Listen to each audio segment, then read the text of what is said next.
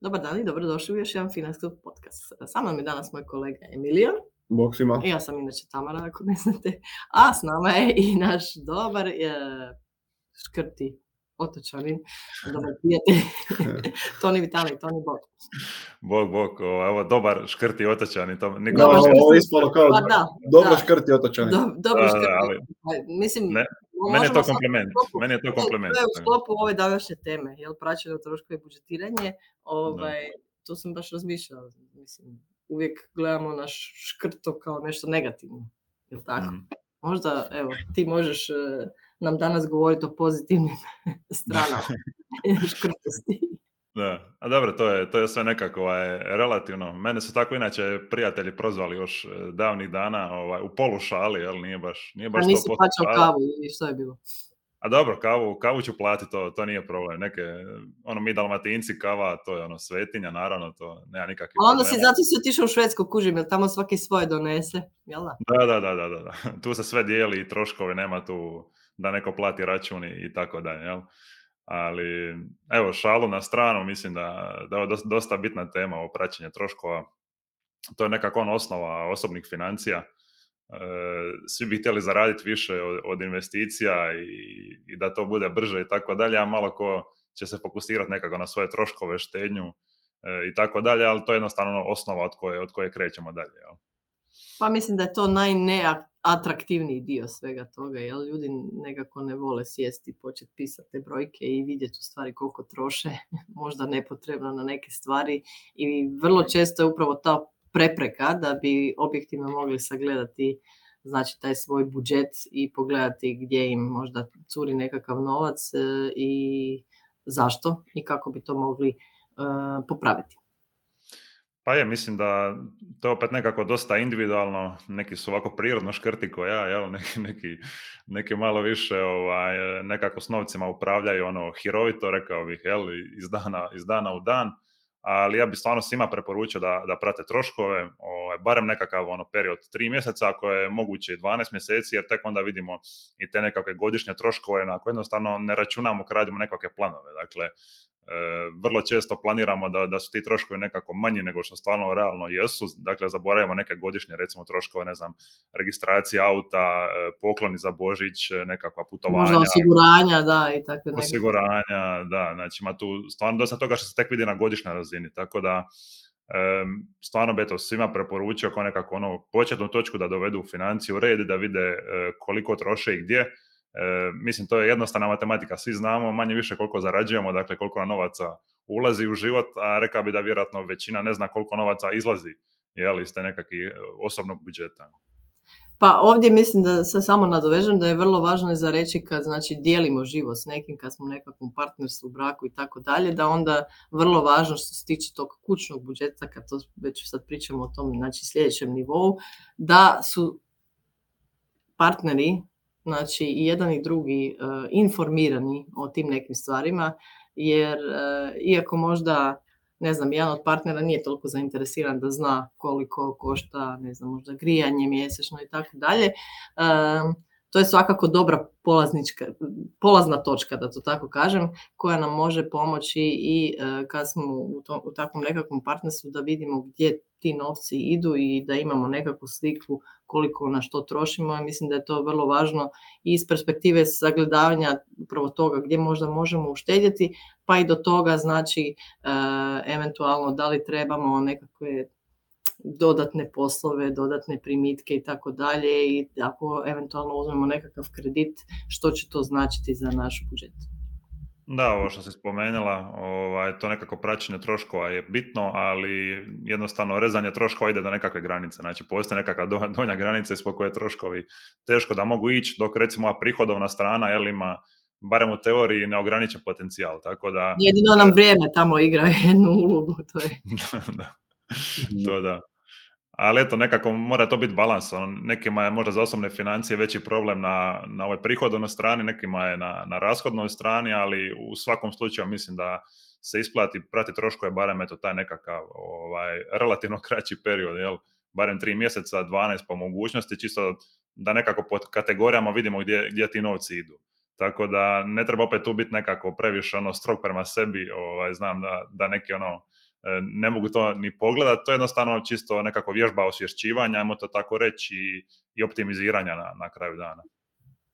Pa uvijek kažemo u tom smislu da jasno da treba ostaviti nekakav novac za te male stvari možda koje nam čine sreću, jel? Znači, ne znam, ako je to tu i tamo neka kava sa prijateljima ili takve nekakve stvari ili možda nekakva pretplata za nekakav uh, online streaming ili ne znam, nešto što, ili neka nova knjiga svakih toliko. Znači te neke stvari uvijek uh, si čovjek treba priuštiti, uh, ovisno o tome koliko mu to znači, ali kad sagledavamo troškove možemo upravo to vidjeti i napraviti prioritete, da to tako kažem, u tim našim troškovima prema tome što oni zaista donose u kućanstvo ili nama osobno.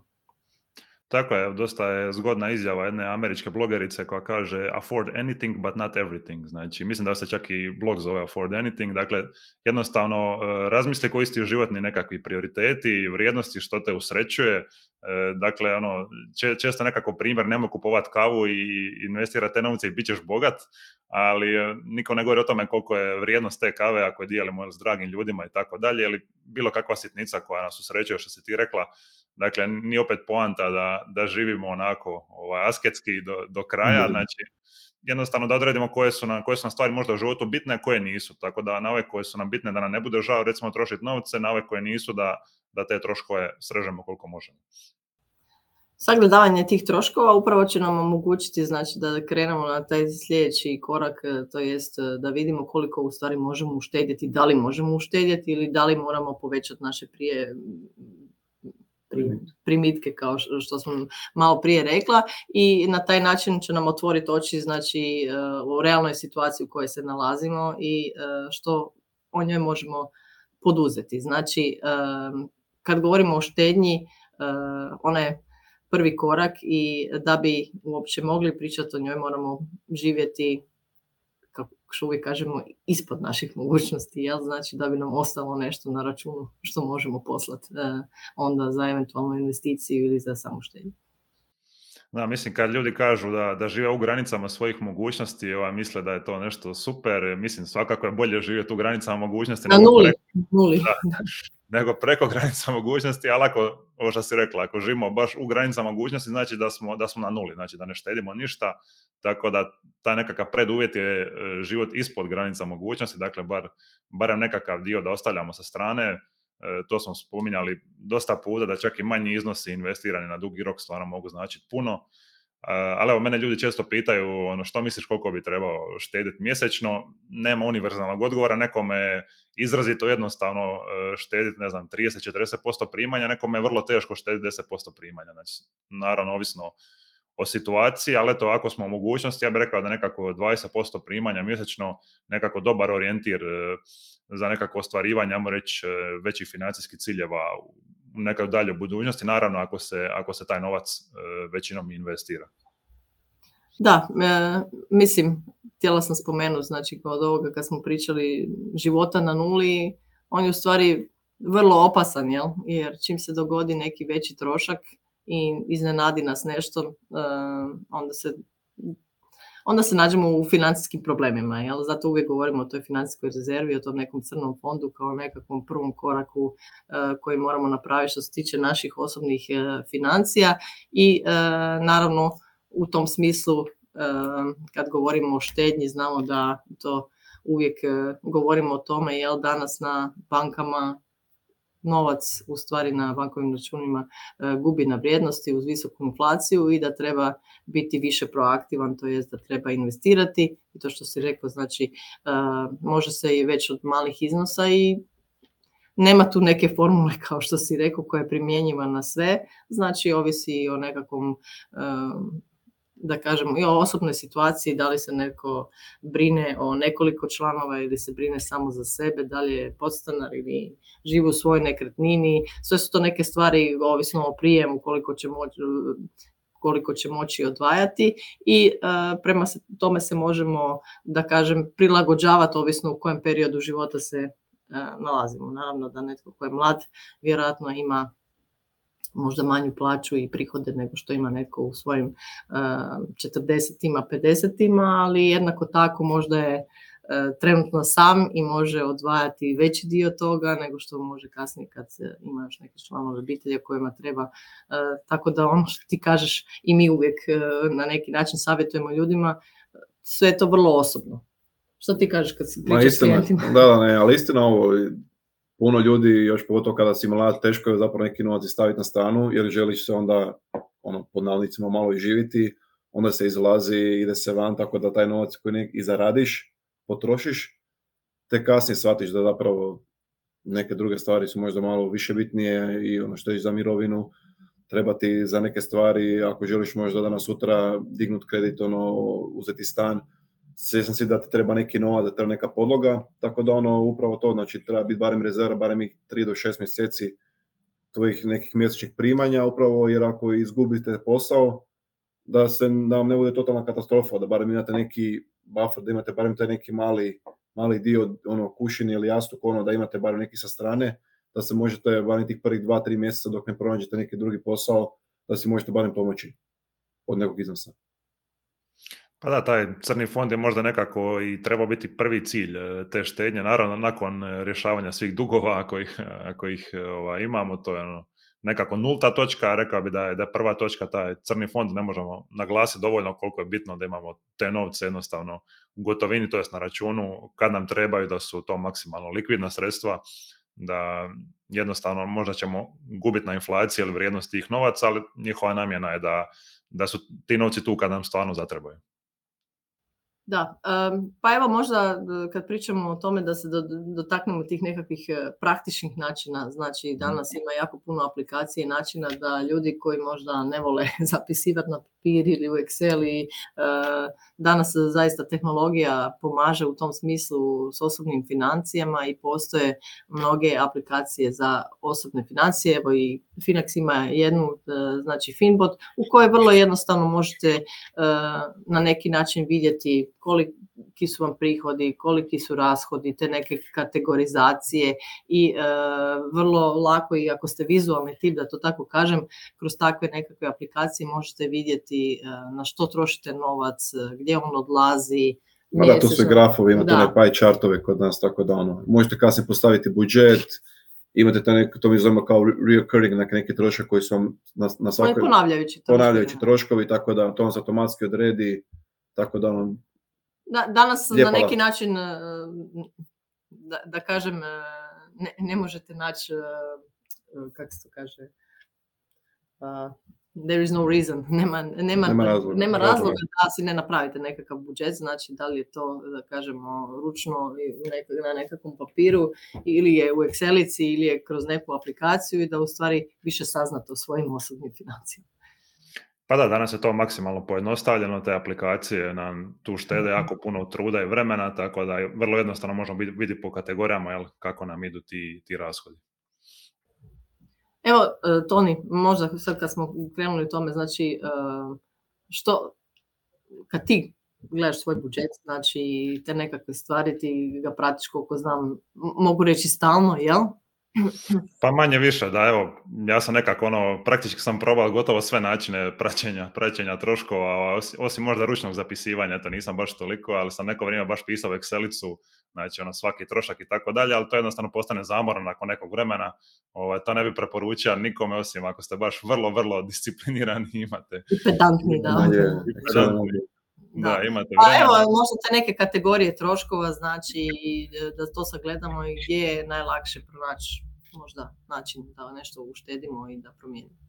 Pa to da, mislim da ovaj, najbitnije se fokusirati na nekako ono što odnosi najveći dio kolača, reći koje su nekako najveći udio u, u svačim troškovima, a to su te tri velike kategorije, dakle stanovanje, transport i, i hrana. Tako da mislim da je to svima ovaj, su manje više tri najveće kategorije, tako da bilo kakav napredak u nekoj tri kategorije donosi značajne uštede, ali eto, nekako, nekako su te tri kategorije možda najteže za manipuliranje. Dakle, nije tek tako ovaj, lako promijeniti mjesto stanovanja ili uštediti značajno na transportu ako su to nekakve fiksne cijene, ali kažem opet, to su najveći iznosi, tako da uvijek se treba gledati to nekako optimizirati. Evo ja sam recimo ljubitelj bicikliranja, tako da bicikliram gdje, gdje god mogu, ovaj, tako da eto, to, to je jedan možda od načina. Zdrav duh u zdravom tijelu, jel to se?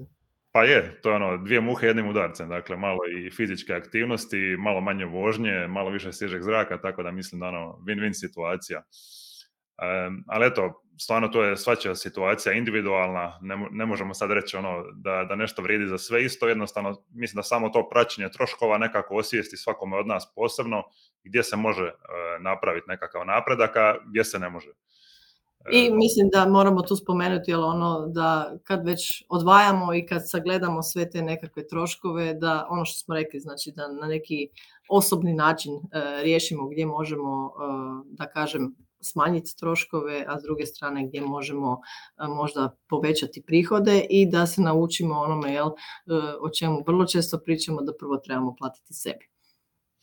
Tako je, to je jedan stvarno super način ovaj, za štednju, pogotovo za one koji možda ne vjeruju sami sebi, nisu dovoljno disciplinirani, ovaj, nekako im prođe svaki mjesec da nisu stavili sa strane koliko su planirali, E, tako da taj koncept prvo plati sebi, dakle jednostavno kad e, plaća ili kakav drugi prihod sjene na račun, odmah se odvoji nekakav iznos koji smo naprijed odrijedili ili, ili postotak recimo, ako nam je tako zgodnije, na nekakav poseban račun ili ga odmah pošaljemo na nekakav investicijski račun, recimo ako investiramo svakog mjeseca, to je nekako ono e, najjednostavnije rješenje, najefikasnije, inače ako ovisimo sami o sebi, ovih će biti nekakvih neplaniranih troškova, možda, možda ćemo zaboraviti, e, stvarno sto stvari se desi, tako da eto, općenito, ovo, ja sam baš veliki zagovornik automatizacije u osobnim financijama, investiranju, tako da mislim da eto, jednostavno treba iskoristiti te blagodati tehnologije danas da si maksimalno olakšamo i automatiziramo taj proces e, i štednje i investiranja. Eto, ne znam, jel e, želiš još nešto dodati oko toga na pitanje budžeta i... E, pa evo, što se tiče konkretnog budžeta, to ljudi isto pitaju treba li raditi budžet, ne treba li, ja bih isto rekao da je to dosta individualno, evo recimo ja sam sebi ne radim budžet, da budem iskren, ali sam poprilično sam svjestan znači, svojih troškova, koliko otprilike ide na koju kategoriju, jel, nakon sad već više, više godina praćenja, ali možda za nekoga ko, ko sa tim ovaj, ima nekakve jel, problema, ako misli da, da može bolje, možda je dobro staviti nekakve fiksne brojke jel, za, za budžet. E, to je dosta... da vidi da, da, da, li će on ono, uopće se uspjeti toga dodržati, tako da nije, nije to loš početak, svakako. Da, da, slažem se. Tako da, eto, dosta je i poznat e, takozvani budžet 50-30-20, e, dakle da se nekako otprilike 50% ovaj budžeta se odredi nekakvim potrebama, dakle stanovanje, hrana, nekakav najosnovniji jel, transport i tako dalje, 30% da stavimo za nekakve naše želje, ono što bi mi rekli dalmatinci gušti, jel? E, nešto što nije nasušno potrebno, ali eto ćemo si priuštiti i 20% za štednju. Dakle, mislim da e, dosta, dosta ljudi kad čuje za taj budžet 50, 30, 20, baš nekako se učini onako zgodno i ono, jednostavno rješenje.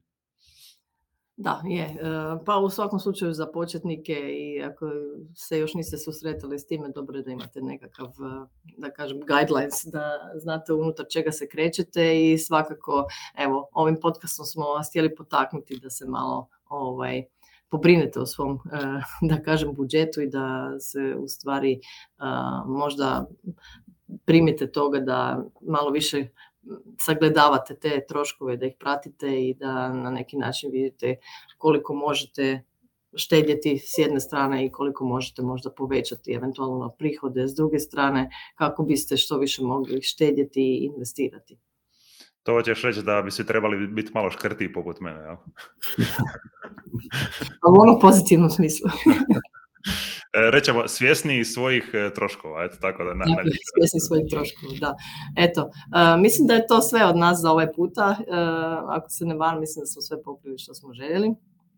Je, mislim, mislim da, da je to to, eto, to su nekako ono, osnove, možda nije najzanimljivije, ali mislim da je uh, jedna od najbitnijih stvari u osobnim financijama. Da, samo ovo je trebalo jedna, biti jedna, poticaj. Jel? Da, da, ovo je jedna od najbolnijih tema ovih bila, da, da, da. budžetiranje ono, i plaćanje svojih troškova.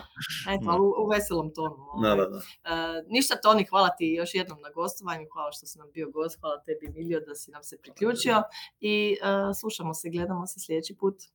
Hvala na pozivu i vidimo se nekom drugom prilikom. Lijep pozdrav svima. Bog, bog.